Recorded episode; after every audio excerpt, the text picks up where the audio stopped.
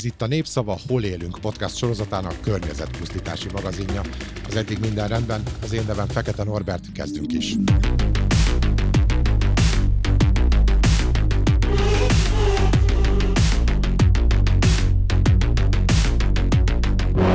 Első adásunk vendége Bart István, üdvözöllek a műsorban. Én is üdvözlöm a hallgatókat. A Klímastratégia 2050 intézet igazgatója.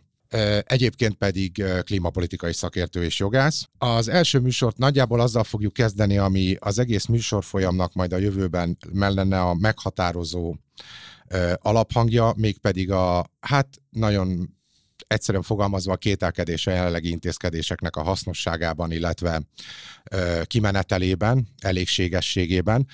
És Istvánnal most főként, sőt elsősorban a légkörről fogunk beszélgetni a széndiokszid szennyezés kapcsán, és hát egyből a közepébe vágva az lenne a kérdésem, hogy miben bízhat az emberiség akkor, amikor azt látjuk, hogy nem, hogy nem csökken, nem stagnál, hanem kifejezetten növekszik a széndiokszid kibocsátása a Földön, nem csökken, nem stagnál, növekszik a fogyasztás, ami ugyanezt a, ami ezt a kibocsátást indukálja, és társadalmokban semmiféle változásnak nincs arra nyoma, hogy a fogyasztásra, a ciklikus fogyasztásra épülő társadalmat valami mássá alakítsa át. Szóval ebben a kontextusban miben lehet bízni, mikor fog megállni, mondjuk nagyon egyszerűen kérdezve a széndiokszid koncentrációjának a növekedése a légkörben, ha az emberiségen múlik? Hát én azt gondolom, hogy csak magunkban bízhatunk. Nem példátlan az, hogy az emberiség ö, ö, súlyos, ö, hogy mondjam, rendszer szintű problémákat megoldott, és egy jobb társadalmat hozott létre, ö, mondjuk gondoljunk csak a például a rabszolgaság megszüntetésére. Tehát, hogy előfordulnak olyan történelmi példák az emberiség történelemben, amikor ilyen ö, alapvető rendszer szintű igazságtalanságokat, vagy, vagy, ö, vagy akár ilyen ö, a túlélésünkkel kapcsolatos ö, problémákat megoldottunk. Ö, szerintem nem, tehát hogy, hogy az egész klímaválságot nem úgy kell elképzelni, hogy, hogy, hogy haladunk egy szakadék felé, és abból, abból a szakadékból egyszer, és, arról, és akkor a szakadék szélén majd egyszer csak lezuhanunk, és akkor ott majd minden tönkre fog menni, egy, egy csapásra, egyik pillanatra a másikra, hanem sokkal inkább úgy, hogy, hogy haladunk egy lejtőn lefelé, és ugye fokozatosan minden egyre rosszabb és rosszabb lesz, ugye egyre drágább, egyre, egyre nehezebben működtethető, egyre nagyobb történelem, egyre nagyobb társadalmi és gazdasági károkkal járó tünetek, és tehát, hogy szép lassan csúszunk bele egy egyre rosszabb ö, természeti és ebből kifől a gazdasági és társadalmi közegbe.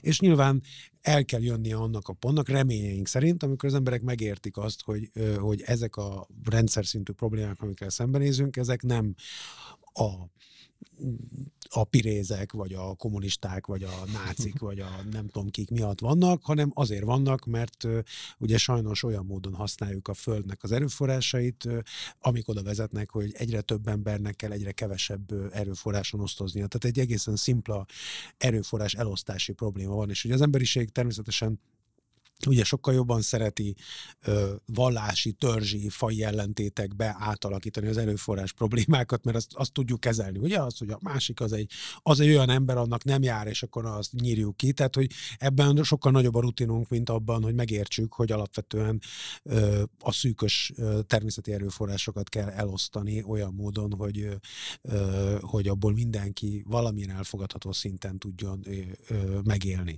Ugye ez most sincs így nyilvánvalóan a Földön, tehát nagyon sokan vannak a földlakók közül, akik éheznek, vagy, vagy nem jutnak tiszta ivóvízhez, mások pedig ugye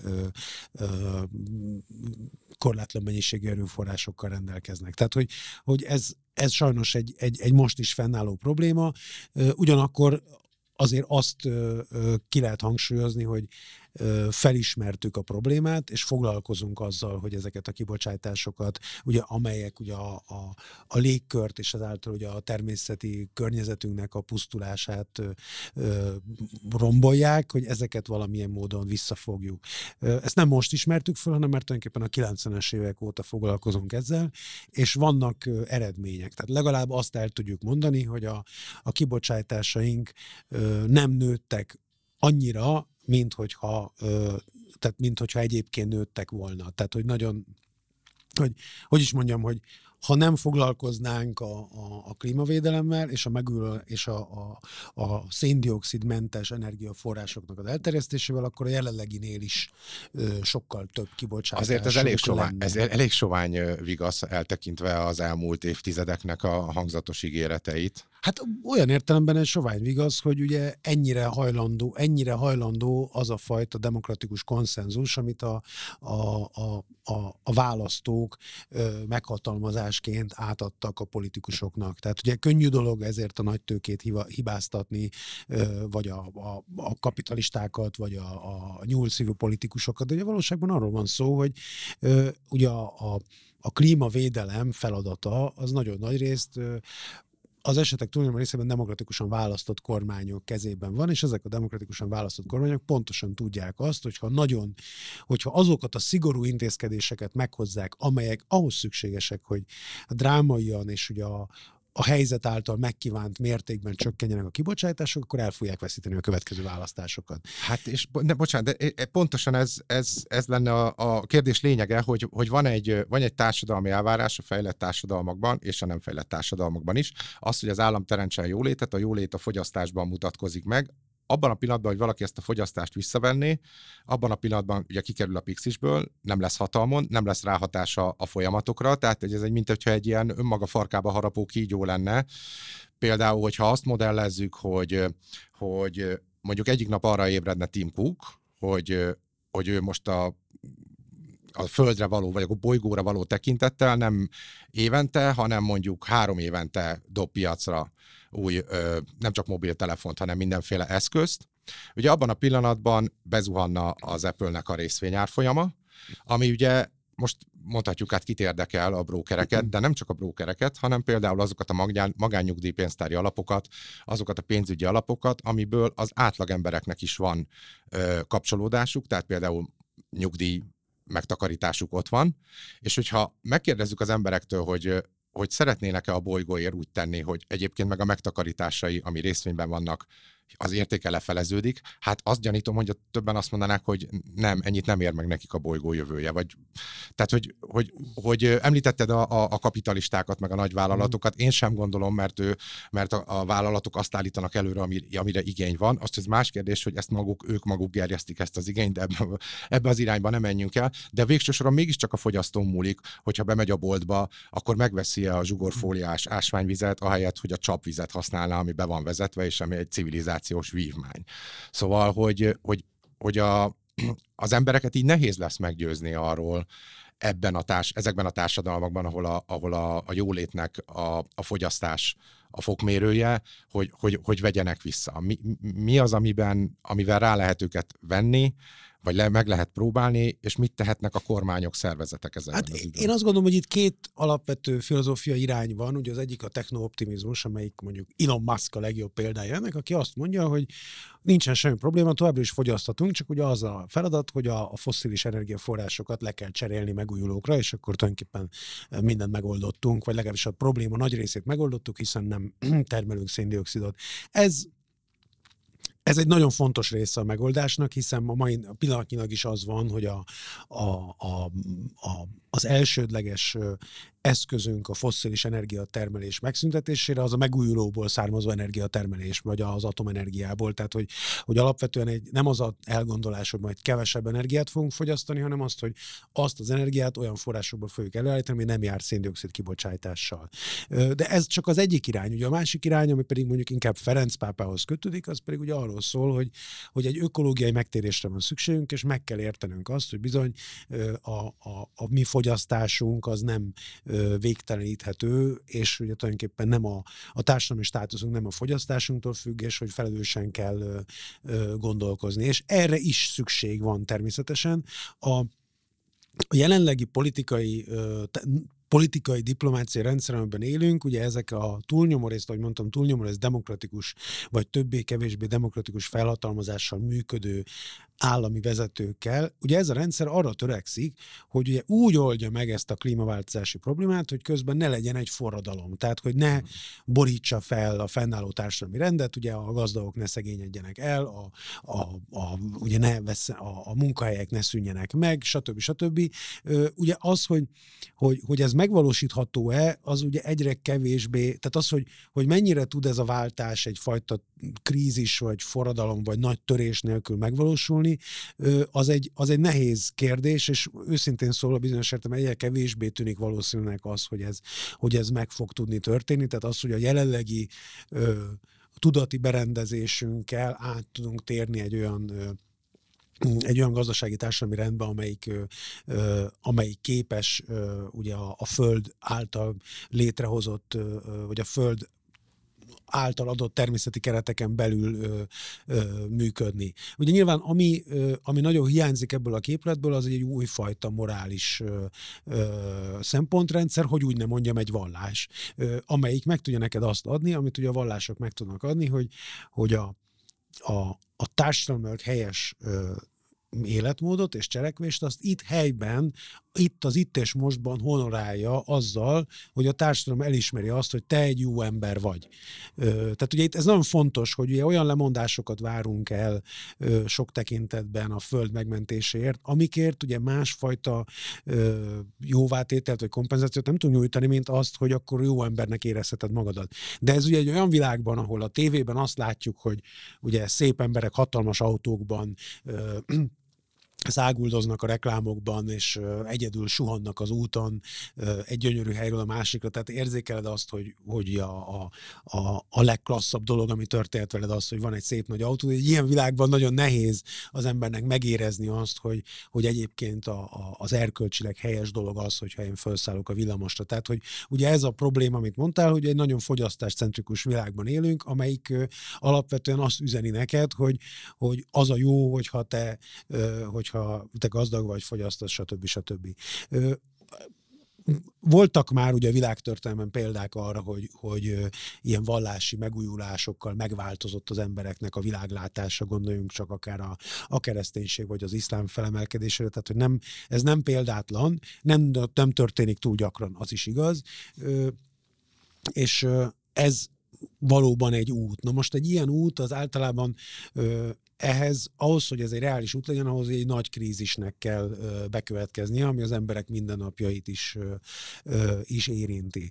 Most, hogy, hogy ez a nagy változás, hogy ez hogyan fog történni, hogy, hogy, hogy valóban egy ilyen, úgy mondjam, egy ilyen katasztrofális szenárió felé megyünk el, amikor az emberek a sokasodó természeti krízisekből arra következtetnek, hogy teljesen másként kell élnünk, vagy pedig ebben a régi piac alapú, fogyasztás alapú modellben ö, kiizzadjuk magunkból azokat a technológiákat, amikre, amik aztán ugye lehetővé teszik azt, hogy környezetbarát módon éljünk. Na most ez szerintem még nem ö, eldöntött, ezt még nem lehet látni előre. Gyanítom, hogy, hogy egy kicsit mind a kettő ö, lesz belőle, ugye attól is függően, hogy ugye mennyire hajlamos egy adott társadalom a, például erre a erre a vallásos világnézetre például.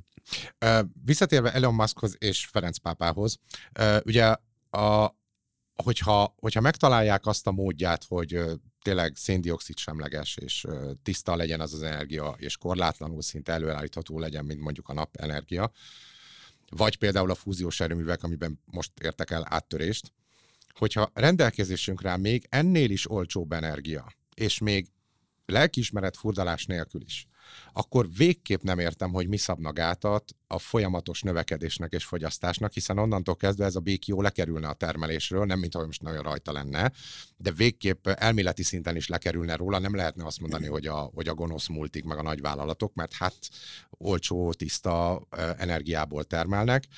Szóval, hogy hogy feltétlenül energia kérdése az, hogy a, hogy a, a civilizációnknak a fejlődése, mert, mert hogyha ha tényleg lesz ilyen energia, akkor, akkor tényleg nem tudom, mi, mi, mi fogja megállítani a, a, a fogyasztást, és akkor még távolabbra kerül az a morális fordulat, amiről beszéltél. Hát számtalan korlát van azért ugye a Föld eltartó képességének nem csak a, a, a légkör széndiokszid teherbírása, vagy üvegházhatású gáz teherbírása szab határt, ugye beszélhetünk a, a, a például a, a, a talaj menny, a talajpusztulásról, tehát arról, hogy ugye mennyi talajunk van, és hogy a talaj is egy véges, nagyon lassan megújuló erőforrás, a, a, ugye a különféle ipari fémeknek a, a rendelkezésre állásáról, a biodiverzitásról, ugye a, a, a, a természeti környezetnek a fennmaradásáról, tehát számtalan olyan ilyen bolygó szintű korlát van, amelyek közül most éppen a, leg, a legközelebb hozzánk, az pont a légkörnek, a, a, az éghajlatunknak a, a, az üvegházhatású gáz teherbíró képessége van. De hogyha ezt a problémát megoldottuk, még lesz egy csomó másik. Tehát, hogy én attól nem félek igazából, hogy, hogy, hogy majd jön a fúziós energia, és akkor és akkor minden megoldódik. Ráadásul ne felejtsük el azt, hogy, hogy ugye itt van egy, itt ugye van egy idő ez egy idő probléma alapvetően. Tehát azt lehet mondani, hogy mondjuk 100-150 éves távlatban nyilvánvalóan van olyan tiszta energiánk, ami nem jár széndioksziddal, mondjuk legyen ez a fúziós energia, és korlátlan mennyiségben rendelkezésre áll.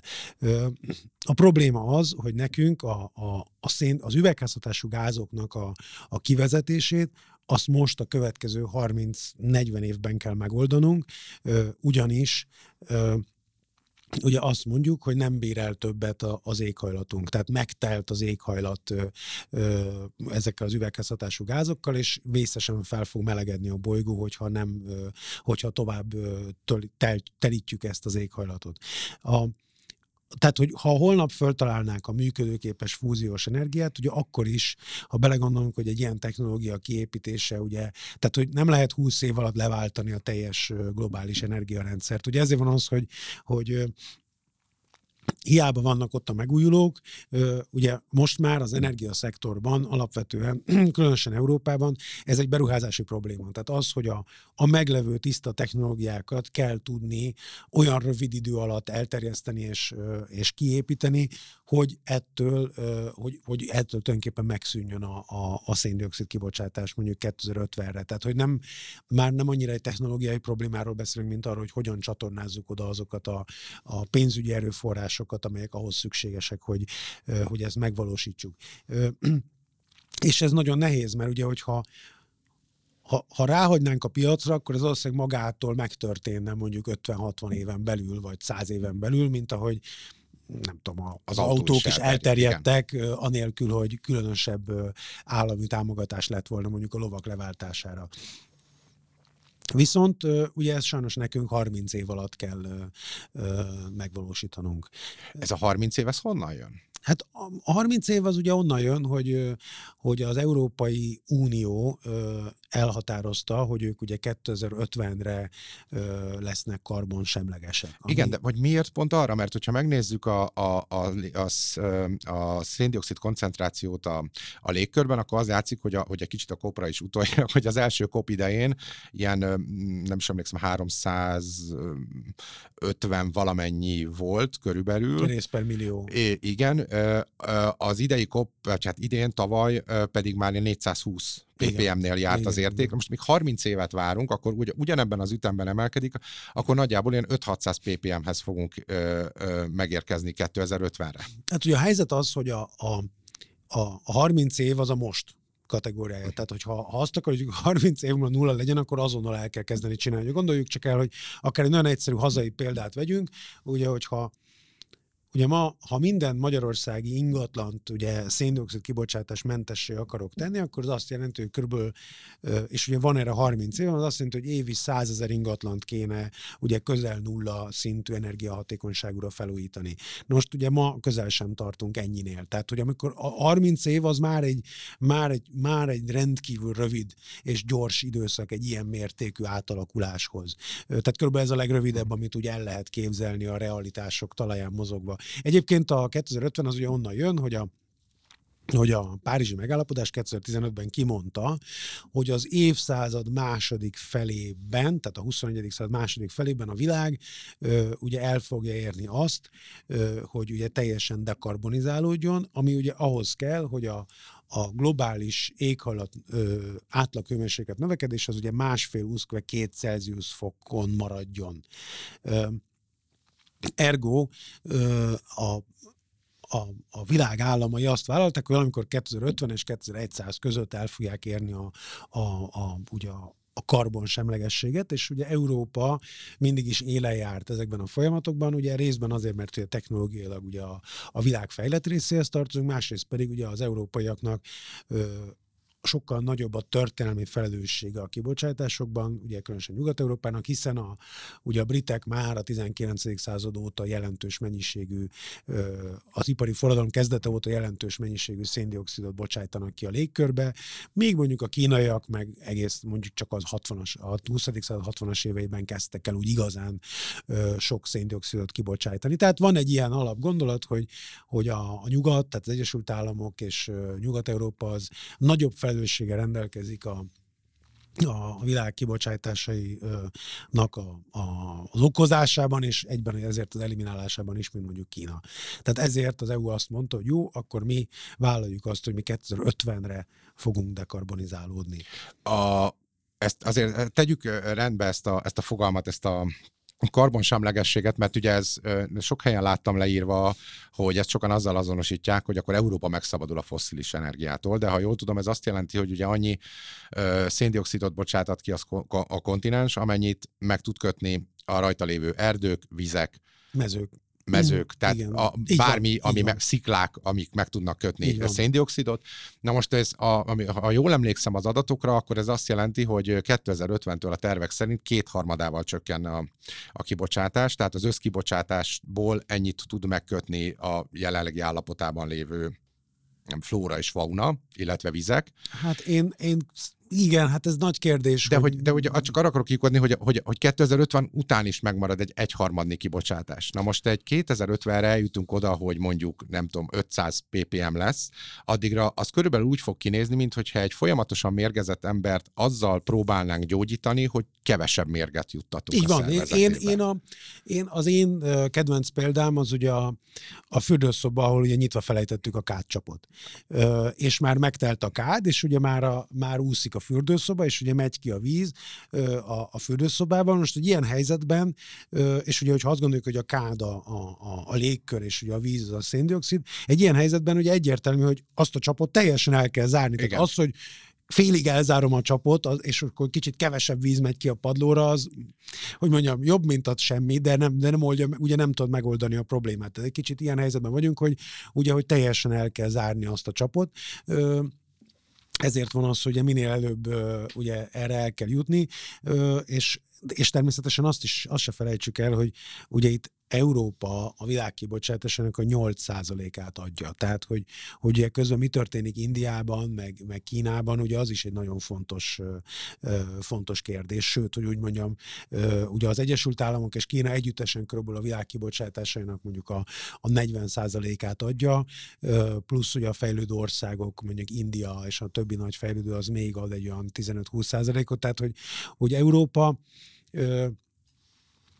olyan értemben egy nagyon fontos szereplő, hogy ö, ugye technológiailag egy éllovas, tehát nagyon sok technológia, ami a világszerte elterjed, az ugye Európában születik meg. Egy nagyon fontos vásárlója vagyunk a, a világ termékeinek, ö, a tőkében nagyon fontos szerepünk van, de konkrétan, hogyha azokat a kibocsátásokat nézzük, amik az Európai Unió területén keletkeznek, azok ugye, mondom, a világ kibocsátásának csak a 8%-a. Tehát, hogy önmagában az EU nem tudja megmenteni ezt a földet, még akkor is, hogyha mi 2050-re eljutunk a nullára, ugye még akkor is. Egyébként ugye hát ez nagyon jól látszik ezekben a kibocsátási adatokban, hogy a, a a, a világ éves kib... Ugye, ugye ez fontos megérteni, hogy, és megint csak itt visszakapcsolódva a kád és a folyó csapvíz analógiára, hogy a, a légköri koncentráció az nő, miközben az éves kibocsátások azok nagyjából stagnálnak. Tehát, hogy nem az éves széndiokszid kibocsátások nem nőnek igazán, ami azt jelenti, hogy ugye mivel a széndiokszid az egyébként mondjuk 150-200 évig a légkörben marad, ezért az éves kibocsátások stagnálnak, az még egy probléma, hiszen ugye nem zártuk el azt a csapot. Uh-huh. És ugye a stagnáló éves kibocsátások is úgy jönnek össze, hogy a, az európai, illetve az Egyesült Államok beli kibocsátások azok inkább csökkennek, de amennyivel csökkennek ezek a kibocsátások, ugye annyival növekszik a kibocsátás Indiában, meg Kínában, hiszen ott ugye a, a, a, ugye a, a fogyasztói társadalom kiépülése az ugye növeli folyamatosan a kibocsátásokat. Nyilván egy sokkal alacsonyabb bázisról, tehát egy indiai még mindig negyed annyit bocsájt ki egy átlagos indiai, mint egy átlagos magyar. Ö, vagy 16 annyit, mint egy átlagos amerikai, de mégis ugye az folyamatosan nő. Tehát tulajdonképpen egy ilyen, egy ilyen átrendeződés zajlik a világban.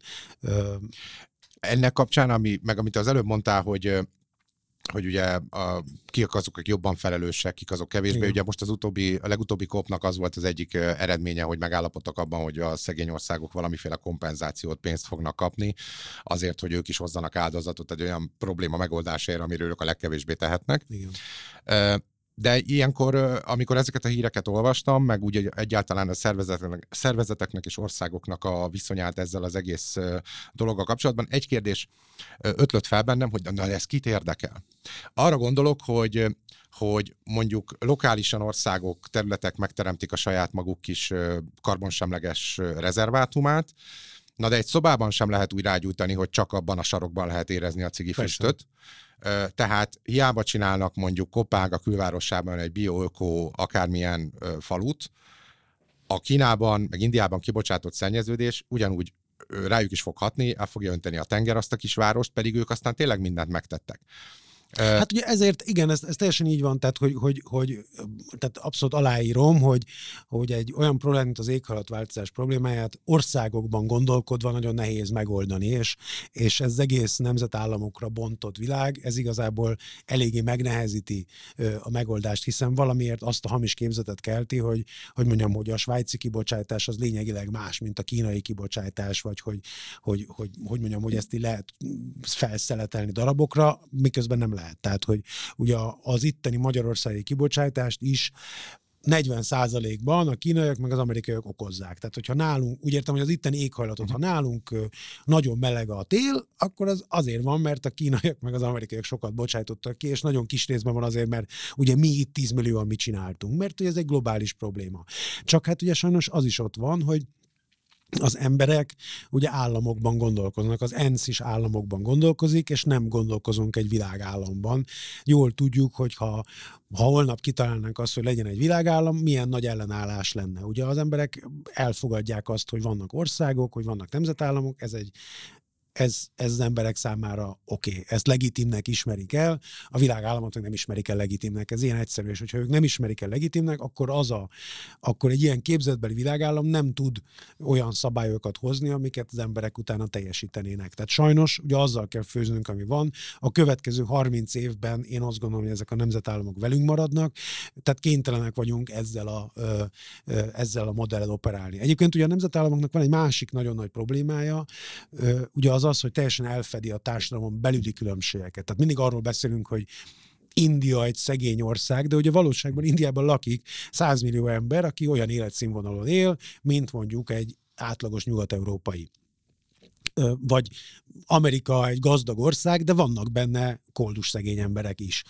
És ugye Magyarországon is a, a, a, a a legfelső tízezernek a széndiokszid kibocsátása az tízszerese, vagy húszszorosa a legalsóbb tízezernek. Tehát, hogy, hogy kérdés, hogy miért kell úgy gondolkozni, hogy akkor most a gazdag országok idézőjelben fizessenek, mondjuk Svájc fizessen a szegény országok kibocsátásaiért, amikor azoknak a szegény országoknak a kibocsátás és egy nagyon nagy részt az abban a szegény országban levő egyébként gazdag emberektől származik. Tehát, hogy nem inkább azt kéne mondani, hogy kérem szépen legyen egy globális gazdag adó, ahol a gazdagok kifizetik azt, hogy ők egyébként sokkal több széndiokszidot fogyasztanak, mint, mint bárki más, és független attól, hogy melyik országban vagy, attól függetlenül neked ezt az extra terhet viselned kell. Szerintem ez egy sokkal fejrebb dolog lenne, mint arról beszélni, hogy szegény országok, gazdag országok. De hát ez a gond, ez az, ez a, ez az elmebeli berendezkedés, amivel nekifutunk ennek a problémának. Ez ugye a térbeli korlátoltsága, illetve a társadalmi korlátoltsága az egyén számára ennek az egész problémának, és én azt látom, hogy az ember mint fajnak is van egy, egy időbeli korlátottsága, nem, nem ismeri föl, a, tehát ugye, ugye a, mondjuk a, a Földnek a, a, az életkorához, a földtani és globális folyamatokhoz képest a mi életünk elenyésző, nem tudjuk átlátni azt, a, azt az időtávot, azokat a, azokat a hatásokat, amit, hogyha, azokat a pillangó effektusokat, hogyha most csinálunk valamit, akkor 10-20-30 év múlva mi lesz, pedig azért a rengeteg embernek van gyereke, tehát minimum kéne rá, hogy gondoljon, de valamiért mégsem. É, illetve azt, hogy ami most zajlik ez a folyamat, ez a, ez a széndiokszid koncentráció növekedés ilyen rövid idő alatt, ez, ha jól értettem, vagy jól nézem, akkor, akkor ez föltan értelemben ez egy robbanásnak tekinthető. Ilyen rövid idő alatt ekkora változás történik. Időben is van egy, van egy olyan korlátja ennek az egész eseménysornak, amit, amit a legtöbb ember, emberként nem, nem tudunk egyszerűen az agyi berendezkedésünk miatt belátni, felfogni, elérni, és főleg tenni egy olyan, olyan távolba vesző dátumért, ami, ami szó szerint homályba vész. Igen. Hát igen, és a dohányzásra is nagyon nehezen szokunk le, még akkor is, hogyha egyébként pontosan tudjuk, hogy milyen káros. Egyébként a dohányzás egy nagyon jó példája annak, hogy egyéni szinten nagyon nehéz ezeket a váltásokat, tehát nagyon nehéz, amikor egy egyénről van szó, egyéni szinten nagyon nehéz a későbbi ö, nagyobb jó érdekében a jelenlegi áldozatot meghozni. Ha viszont van egy olyan társadalmi közeg, ami rá kényszerít, meg ösztönöz erre, akkor sokkal könnyebben ö, tudják meghozni az emberek. Hogyha diagramokkal és táblázatokkal meg lehetne nyerni ezt a csatát, akkor már rég megnyertük volna. Mert ugye az ember ezt megnézi, akkor tényleg nagyon megijed, és arra gondol, hogy Jézus Mária ugye az elmúlt 800 évben nem volt ilyen magas a légköri széndiokszid koncentráció, és tudjuk, hogy a, a széndiokszid koncentrációt szorosan követi a hőmérséklet, tehát nagyon nagy szarban vagyunk, mert valószínűleg a, a, a hőmérséklet is drámaian meg fog emelkedni, hogyha ilyen magas a széndiokszid koncentráció, vagy valami nagy változás lesz amit az emberiség nem fog tudni elviselni. De az a helyzet, hogy az emberek nagy része, és ebben egyébként a klímatudósok is benne vannak, ugye nagyon nehezen ö, tud ö, az ilyen racionális ö, ö, érvek alapján ugye meghozni azokat a döntéseket, amik ilyen napi szintű ö, áldozatokat jelentenek. És egy nagyon jó példa arra, hogy mi az, ami viszont működik, az a Greta Thunberg. Tehát a Greta Thunberg effektus, amikor amikor jön valaki egy nagyon erős érzelmi üzenettel, és elmondja azt, hogy itt most kérem szépen az történik, hogy én egy gyerek vagyok, és ti tönkreteszitek a jövőnket az önzésetekkel, stb. Tehát egy ilyen érzelmi, kvázi ilyen posztkeresztény, vagy szóval, hogy mondjam, valamilyen módon egy erkölcsi üzenetet közvetít, az nagyon sok emberre hatással tud lenni. És ugye láttuk, hogy nagyon sok ember fellázadt ez ellen, és ugye sok kritika is volt, de azért valóságban az van, hogy ő ugye ugyanazt a szerepet játsza el, mint egy mint egy régebbi korban egy szent például, vagy egy proféta, igen, aki, aki, meg, aki kimondja azt az igazságot, amit ugye sajnos kellemetlen és nehéz hallanunk, és akkor erre különféleképpen reagálnak az emberek, de nagyon sokan ugye úgy reagáltak, hogy támogatták, és kimentek az utcára, és erőt merítettek az ő, az ő szent haragjából tulajdonképpen. És ez egyébként nagyon jól meglátszik a választási eredményeken is, 19-ben voltak e- Európa parlamenti választások, és nagyon előre törtek a zöldek, tehát sok ember reagált erre dologra. Alapvetően azért, mert ez egy érzelmi üzenet, és hogy az emberek, ebből is látszik, hogy az embereket érzelmi eszközökkel kell most már megfogni, és nem azzal, hogy diagramokat mutogatunk nekik a széndiokszid koncentrációról, mert sajnos azt próbáltuk, tehát ugye én is azok közé tartozom, akik 20 éve mutogatják a diagramokat, és de rájöttem, hogy valójában sokkal sokkal hatásosabb az, amikor az ember érzelmi, kvázi vallásos üzenetekkel próbálkozik. Tehát én nagyon szeretem például a, a, a bibliai tíz csapást említeni, ugye, ami egy pontosan ideillő példa, példa beszéd, ugye, hogy ugye Mózes megkérte a fáraót, hogy engedje el Izrael népét Egyiptomból, de a fáraó nem engedte el, és hogy akkor jött a tíz bibliai csapás, ugye jöttek a, a békaeső, a, a véreső, a sáskajárás, stb., és a fáraó csak nem ö, ö, fogadta el ezt a dolgot, vagy csak nem tört meg, egészen addig, ameddig ugye egy, egy nap minden elsőszülött fiú, beleértve a fáraó fiát is meghalt Egyiptomban, és akkor megtört. Na most mi is így vagyunk a klímaváltozással szerintem, ha majd az elsőszülött fiunk meghalt, akkor majd rá fogunk jönni arra, hogy bizony meg kell változtatni az eddigi gondolkodásmódunkat. De mi az elsőszülött fiú ebben a sztoriban? Ez egy jó kérdés, hogy ugye kinek, kinek mi lesz. Tehát ugye attól függ, hogy mi az életünkben mi az a dolog, amit, ö, amire azt tudjuk mondani, hogy na, emellett már nem tudunk úgy elmenni, hogy, hogy, hogy eddig, még, eddig még minden rendben van. Nyilván például ma, idén Magyarországon, ugye, akik például a mezőgazdaságban dolgoztak, és ugye látták, hogy hogy ment tönkre a, a, hogy mentek tönkre a termőterületek, lehet, hogy ők elérték ezt a pillanatot, amikor úgy érezték, hogy, hogy hogy mostantól fogva már nem lehet ö, ö, ugye ugyanúgy gondolkozni, mint eddig, de lehet, hogy vannak olyanok, akik csak azt mondják, hogy jó, hát ez most egy rossz év volt, de reméljük, hogy majd idén jobb lesz. Tehát, hogy van, akinek ez még talán még csak a sáskajárás. Tehát, hogy nagyon, ez egy, ez egy változó dolog. Ö, nyilván Kaliforniában, amikor San Franciscóban heteken át, ugye nappal is ö, ugye félhomály van az erdőtüzek meg a, a füst miatt, az azért ez egy elég komoly. És nincs víz, mert hogy meg Vagy nincs víz, tehát ezek mind, igen, tehát ezek mind olyan dolgok, amik azért azért úgy, úgy fókuszálják az embereknek a gondolkodását, és, és, és létrehoznak egyfajta ö, társadalmi reakciót. Ugye a gond az, hogy, ugye mire már ilyen látható, hát ez kicsit olyan, mint ugye a dohányzás okozta tüdőrák, hogy mire már diagnosztizálnak tüdőrákkal és vért köpök. Akkor már mindegy. Már, hát nem mindegy, de, de, hát, de már minden esetre a, a nagyon sok helyrehozhatatlan kár keletkezett, amelyekkel sajnos uh, számolnunk kell. És ez ugyanígy van most is, hogy, hogy most is, ahogy beszélünk, ugye számtalan olyan kár keletkezik a Földön, ami már helyrehozhatatlan. A, a Greta Thunberg és a következő generációk szerintem ebben egy nagyon fontos, ebben az egész egész történetben egy nagyon fontos, mert ez, ezek az első olyan generációk, még, még félig meddig gyerekként, akik, akik, akik akiknek egyáltalán ilyesmi az eszébe jut a jövőjükkel kapcsolatban, és nagyon éles véleményt fogalmaznak meg. A jövőről egyrészt a végén, vége felé arról szeretnék beszélni, hogy itt társadalmilag ezek a generációk, ezeknek a felháborodása, felismerései, esetleges szülei generációja ellen történő fordulás milyen változásokat hozhat. A másik egy picit arra kapcsolódik, hogy ahhoz kapcsolódik, hogy a majd a tudomány mindent megold. Ugye rengeteg sűrűn olvasni olyanokat, hogy létrehoztak mindenféle baktériumokat, amik kivonják a széndiokszidot, meg széndiokszid vitorlák, vagy levegő vitorlák, amik kivonják, tehát hogy rengeteg technológiáról olvasni, persze ezek mind valami startup, vagy, vagy ilyen pilot projektek, de ott van az a, az, a, az a törekvés is, ha én jól látom a, a tudományban, meg a technikában, hogy, hogy, hogy valahogy már a légkörben lévő széndioksziddal kezdjenek valamit, mert ha most leállítjuk, az még azért édes kevés. Ezeken, ezeken a területeken milyen változásról lehet? Hát inkább fantáziálni, egyrészt mondjuk a társadalmi része. Tehát ezek a, ezek a fiatalok, akik most ugye odaragasztják magukat képekhez, és egyéb ilyen felhív, figyelemfelhívó akciókat szerveznek, ugye hát sok mindent nem érnek el vele, de, de ha arra gondolunk, hogy ők mondjuk esetleg 5-10 év múlva már nem csak gyerekként fognak ott, hogy mondjam, már elnézést tőlük, de hogy bohóckodni, hanem mondjuk egy sokkal komolyabb dolgokhoz nyúlnak, mert, mert azt látják, hogy hiába ragasztják oda a festmény, hiába sipítozik tízezer ember előtt, nem történik semmi, nyúljunk radikálisabb eszközökhöz. Várható-e az, hogy esetleg olyan jelenségek jelennek meg, mint mondjuk az ökoterrorizmus, vagy vagy hogy ugye, hogy egy vallásá is tud ez az egész konvertálódni, abból azért következik a, a vallási fanatizmus is. Igen.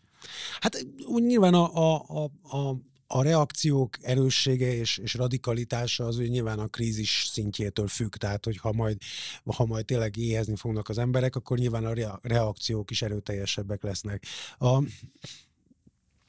ugye azt szokták mondani, hogy a, a, a, a tudomány is, és nyilván a társadalom is ugye nem annyira a, az új találmányok nem a felfedezésekkel, hanem a temetésekkel halad előre, ahogy mondani szokták. Tehát az idősebb generációk kihalnak, és ugye nagyon sok ember, aki mostanában kezd el foglalkozni ezzel, az úgy érzi, hogy, hogy ugye könnyen érezheti az ember azt, hogy hát eltelt a 40 év, és közben nem történt semmi, de ez azért nem igaz, tehát nagyon sok minden történt. Ugye a, a Manapság már nem nagyon lehet találni olyan embert, aki akár a klímaváltozás tényét, akár az ember, akár az emberi közrehatás, legalábbis itt Európában nem találsz olyat, aki azt mondaná, hogy nincs klímaváltozás, úgyhogy nem az ember okozza.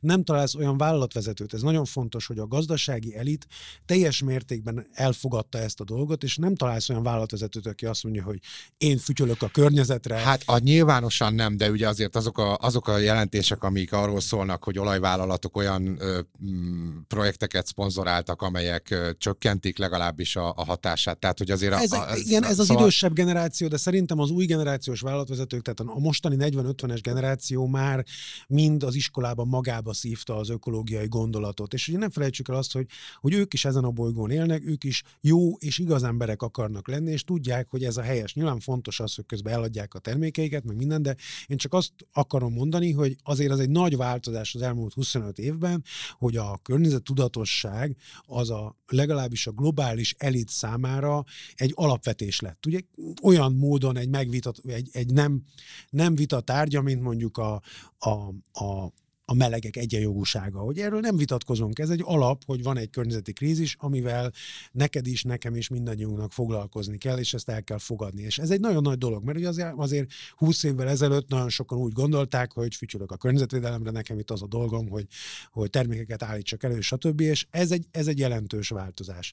De közben Ugye a technológiában is óriási változások vannak, és ugye ez nem, és nagyon fontos látni azt, hogy az, hogy ma a napelemek jelentik ugye a legolcsóbb ö, technológiát, hogyha én új áram, áramtermési forrást akarok létrehozni, akkor a legolcsóbb eszköz, ami számomra elérhető, az a napelem.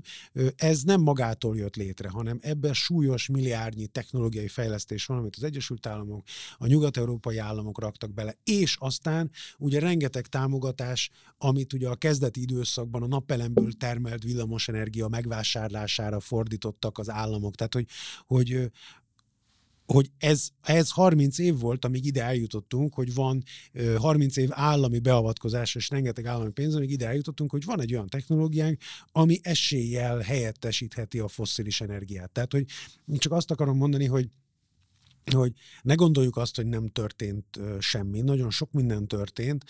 Az is igaz közben, hogy mindez, ami eddig történt, ez önmagában még kevés ahhoz, hogy tényleg azt mondjuk, hogy, hogy most akkor ennek, ennek alapján meg tudjuk menteni a, menteni a Földet, vagy az emberi civilizációt, de legalább nem vagyunk teljesen eszköztelenek ebben a dologban, és tudatilag is nagyon sokat léptünk előre. A gond az, hogy, hogy és akkor visszatérhetünk ugye a demokráciához, hogy ilyen demokratikus, ha a demokratikus szintet nézzük, akkor a, a nagy ö, választói réteg még mindig egy olyan 10-15 évvel le van maradva ahhoz képest, mint ahol most kéne állnia. Tehát, hogyha ha a mai tudatossággal a 20 évvel ezelőtti kibocsátási szintekkel kéne szembenézni, akkor sokkal könnyebb lenne a helyzetünk.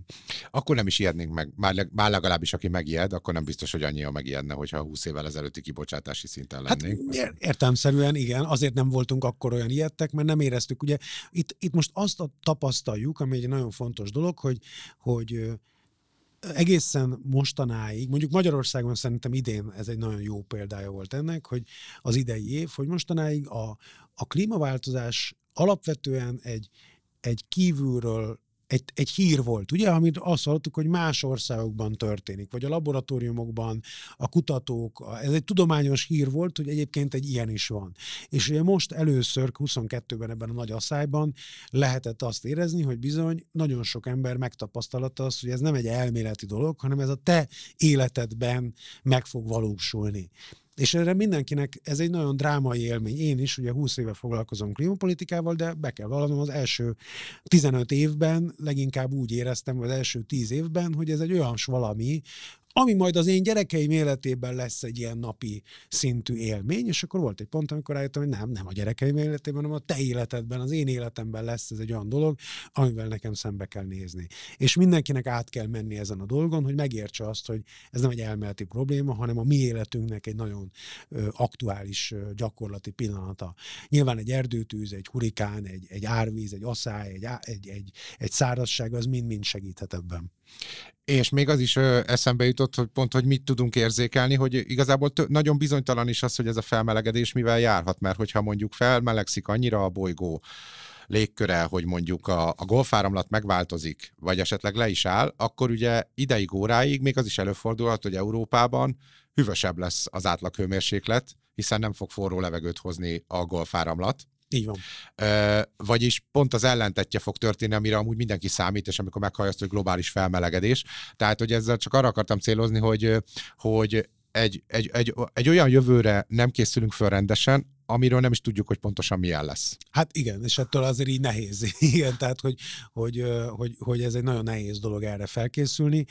És szerintem a másik, ami nagyon fontos, hogy, hogy nem, hogy nehezen értik meg az emberek azt, hogy a, a, a természeti alapok, ugye, tehát a, term- a környezeti alapok, amire a társadalmunk épül, az nem hogy mondjam, az ugye ezer szállal kötődik a gazdasághoz, és, a, és ugye a társadalmi berendezkedésünkhöz. Ugye klasszikus példa mondjuk a szíriai polgárháború. Ugye Szíriában történik egy öt éves nagy szárazság, abból ugye lesz egy társadalmi konfliktus, abból lesz egy polgárháború, és három év múlva azt látod, hogy menekültek tömegei jelennek meg Magyarországon, ami ugye nálunk nagyon komoly belpolitikai következményekért, most ne részletezzük, uh-huh. hogy mhm. milyenekkel, de hogy mondjam, ez egy szárazság volt, ami öt évvel ezelőtt történt, egy helyen, amiről azt gondoltuk, hogy a világ másik végén van, és kiderült, hogy nem, ez sajnos a mi életünk, és hogy a a környezet, a, a gazdaság és a társadalmi berendezkedés, azok mind-mind összefüggenek. Tehát ez egy ilyen piramis, és hogyha ezeket az alapokat megrengeted, tehát hogy mondjam, amikor árvíz van, az nem csak egy árvíz, vagy egy szárazság, az nem csak egy szárazság, hanem, vagy egy éhínség, hanem ugye ezek mind-mind olyan fajta gazdasági társadalmi reakciókat szülnek, amikből aztán ugye amik aztán gyökeresen átalakíthatják az életünket. Tehát amikor Szóval mondjam, hogyha Covid van, és ugye a Covid miatt az emberek nem tudnak dolgozni, akkor nem egyszerűen az, hogy nem tudnak dolgozni, hanem fel fognak lázadni, és ugye könnyen lehet, hogy egy, egy, egy tüntetés lesz belőle, vagy valami társadalmi krízis, vagy egy forradalom, és stb. Tehát, hogy, hogy amikor, és ilyen értelemben a, a, az, hogy a, a, a grönlandi jégsapka az nem olvad el, az nagyon rövid úton a mi hazai belpolitikai stabilitásunkat is védi. És nem így szoktunk gondolni rá. Ugye azt gondoljuk, hogy a, az asszály az egy olyan dolog, ami a mezőgazdaságot érinti, ugye? Vagy, a, vagy az árvíz az egy vízügyi kérdés, ugye? És akkor lehet, hogy lesznek olyan szerencsétlenek, akiknek mondjuk elviszi a házát, de alapvetően ez egy ilyen lokalizált dolog. De a klímaváltozás nem egy lokalizált dolog, hiszen láttuk, hogy, hogy akár egy szíriai esemény is ugye áll tud vezetni egy hazai ö, belpolitikai változáshoz. Alapvetően optimista vagy pessimista vagy a jövővel kapcsolatban, és ezzel alatt most azt értem, hogy azt az életet, amit most élsz, most élünk körülötted, most mindenki él, ez 10-20-50 év múlva is ö, ö, meg tudja még őrizni, vagy akár a te életedben. Hát nem tudom, igazából nem ö, ö, nem vagyok túl optimista, olyan értelemben, hogy, hogy nem ö, hiszem, tehát hogy hogy nagyon fontos ez a 2050-es kibocsátás, tehát ez a klímasemlegességi cél, de hogyha az ember megnézi azt, hogy ez milyen változások kellenek, nagyon valószínűleg, hogy ezek meg fognak történni. Tehát, hogy ugye most láttuk, hogy milyen, hogy, hogy megemelkedtek az energiaárak az energiaválság miatt, és körülbelül valami ilyesmit kéne csinálni ahhoz, hogy radikálisan csökkenjenek a, a kibocsátások de ugye ezt most kényszerből csináljuk, és már így is utáljuk. Ugye? És mindenki azon dolgozik, hogy ez ne így legyen. Igen, igen, tehát hogy, hogy ehhez képest egy olyan világ, az ideális klímatudatos világ az olyan lenne, ahol a választók felhatalmazásával a politikusok csinálják velünk ugyanezt, tehát hogy, hogy ugye ugyanazt, amit most ugye kénytelenek vagyunk csinálni. Tehát hogy ez egy nagyon nehéz ö, ö, elgondolni azt, hogy tudatilag hogyan ö, születhetne meg ez a, ö, ez a ez a tudatállapot. Tehát, hogy ilyen értelemben nem vagyok túl optimista. Én azt gondolom, hogy, hogy nagyon sok, tehát mondom, én a bibliai tíz csapásban hiszek, hogy lesz egy pont, lehet, hogy nem a legutolsó csapás, de lesz egy pont, amikor az emberiség rádöbben arra, hogy, hogy azok az áldozatok, amik a klímaváltozás megállításával járnak, azok még mindig kisebb áldozatok, mint azok az áldozatok, amik ugye azzal járnak, amik majd később ránk várnak. Ugye nagyon jó előképei vannak ennek, a, ugye a, a, a második világháborúba való belépés tipikus esete mondjuk az amerikaiaknál, vagy az európaiaknál, hogy nyilván ugye a, a britek és a franciák is ugye ameddig lehetett, addig próbáltak alkudozni a Hitlerrel, hogy csak ne kelljen háborúba lépni, odaadták neki Csehszlovágiát, de volt egy pont, amikor azt mondták, hogy jó, hát akkor nincs mit tenni, akkor el kell kezdeni háborúzni. És szerintem így vagyunk mi is, mert ugye azt nagyon fontos megérteni, hogy a, a klímaváltozás nem áll meg. Tehát nem az van, mondom, nem az van, hogy leesünk a szakadék szélén, és akkor le vagyunk esve, és akkor ott vagyunk a szakadék fenekén, és akkor eltört a lábunk, de most már rosszabb dolog nem történhet, hanem ez egy lejtő, aminek nincs igazán vége. Tehát, hogyha ha most 20-30 évig halogatjuk a kibocsátások csökkentését, akkor az lesz, hogy nem a két Celsius fok lesz az a cél, amit belövünk, hanem mondjuk a 4 Celsius fok, ami mellett ugye az emberiségnek már szembe kell nézni azzal, hogy a jelenlegi populációnak maximum a felét fogja tudni eltartani mondjuk, tehát hogy mondjuk 4 milliárd embernek valahogy el kell múlnia innen a földről, mert... Annyian lesznek, mint amikor én megszülettem. Igen, de, ez, de visszafelé ez sokkal fájdalmasabb lesz. Tehát, mondjam, odafelé ez egy viszonylag kellemes történet volt, de visszafelé nyilván sokkal fájdalmasabb lemenni 4, 4 milliárdra. Tehát ha azt megértjük, hogy ez, ez egy olyan házi feladat, ami nem fog elmúlni attól még, hogy megpróbálunk nem tudomást venni róla, valamint látjuk azt, hogy milyen károkat és katasztrófákat és áldozatokat hozott eddig, akkor elindulhat egy olyan fajta változás, ami oda fog vezetni, hogy esetleg nem veszítünk el mindent a mostani civilizációnkból. Hát kíváncsian várjuk, hogy mi lesz az a pont, melyik lesz az a csapás, ami majd észesztéríti az emberiséget. Part Istvánnak a Klímastratégia 2050 intézet igazgatójának, klímapolitikai szakértőnek köszönöm szépen, hogy itt voltál. Várunk majd máskor is. Ez a téma kimeríthetetlen lesz. Ez volt az Eddig minden rendben első adása a Népszava podcast sorozatában, amelynek az a címe, hogy Hol élünk. A következő adás körülbelül három hét múlva lesz hallható. Köszönjük a figyelmet, sziasztok!